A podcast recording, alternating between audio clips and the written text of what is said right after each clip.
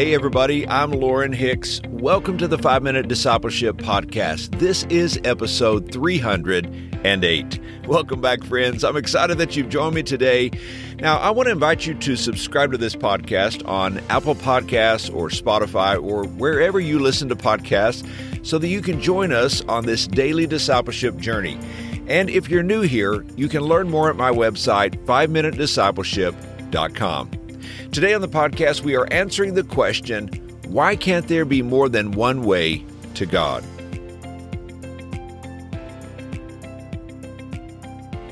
Living in a Western culture, we are overwhelmed by the options available to us. In fact, we've never had more options than we have today. If you want to watch TV, there are literally thousands of options, especially now that we have on demand content. The Starbucks Global Chief Marketing Officer has said that they now offer 80,000 possible drink combinations. No matter how you enjoy your beverage, they can make it.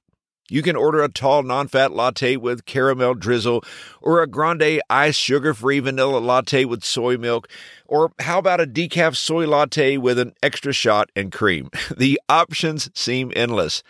And if that's not enough, Sonic Drive-In now boasts of 168,894 drink possibilities. With our everyday lives being presented with so many options, it only makes sense that we would have spiritual options as well. In fact, it's never been more popular to be indecisive and vague about your spiritual beliefs. Why narrow your beliefs down to one religion, one path, or even one God? The philosophy that there are many ways to God has been perpetuated for years, and it's appealing. Why? Because it puts us in the driver's seat. This belief allows us to be in charge of our spiritual lives, not a deity that we cannot see. It feels empowering to be in charge of your own life.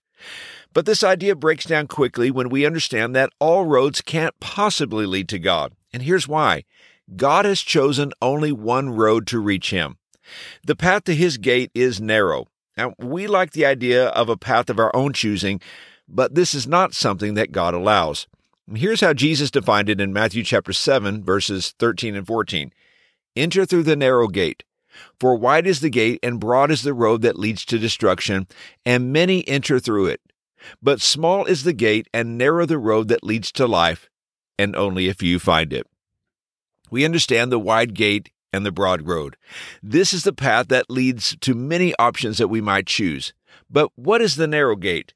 The narrow gate is Jesus. This is the road God has chosen, and it's the only one He has chosen.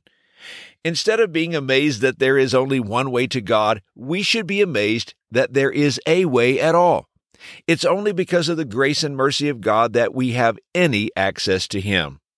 The Bible says in 1 John chapter 5 verse 12, he who has the Son has life, but he who does not have the Son of God does not have life.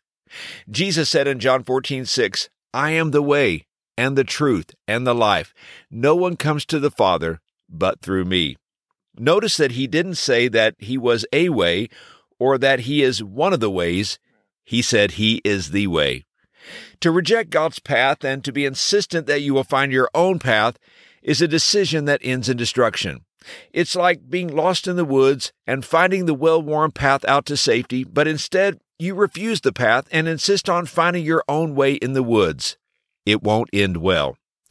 I can't help but think of Proverbs chapter 14 verse 12 which says, "There is a way that appears to be right, but in the end it leads to death." Accepting God's invitation and offer of salvation through Jesus requires us to humble ourselves.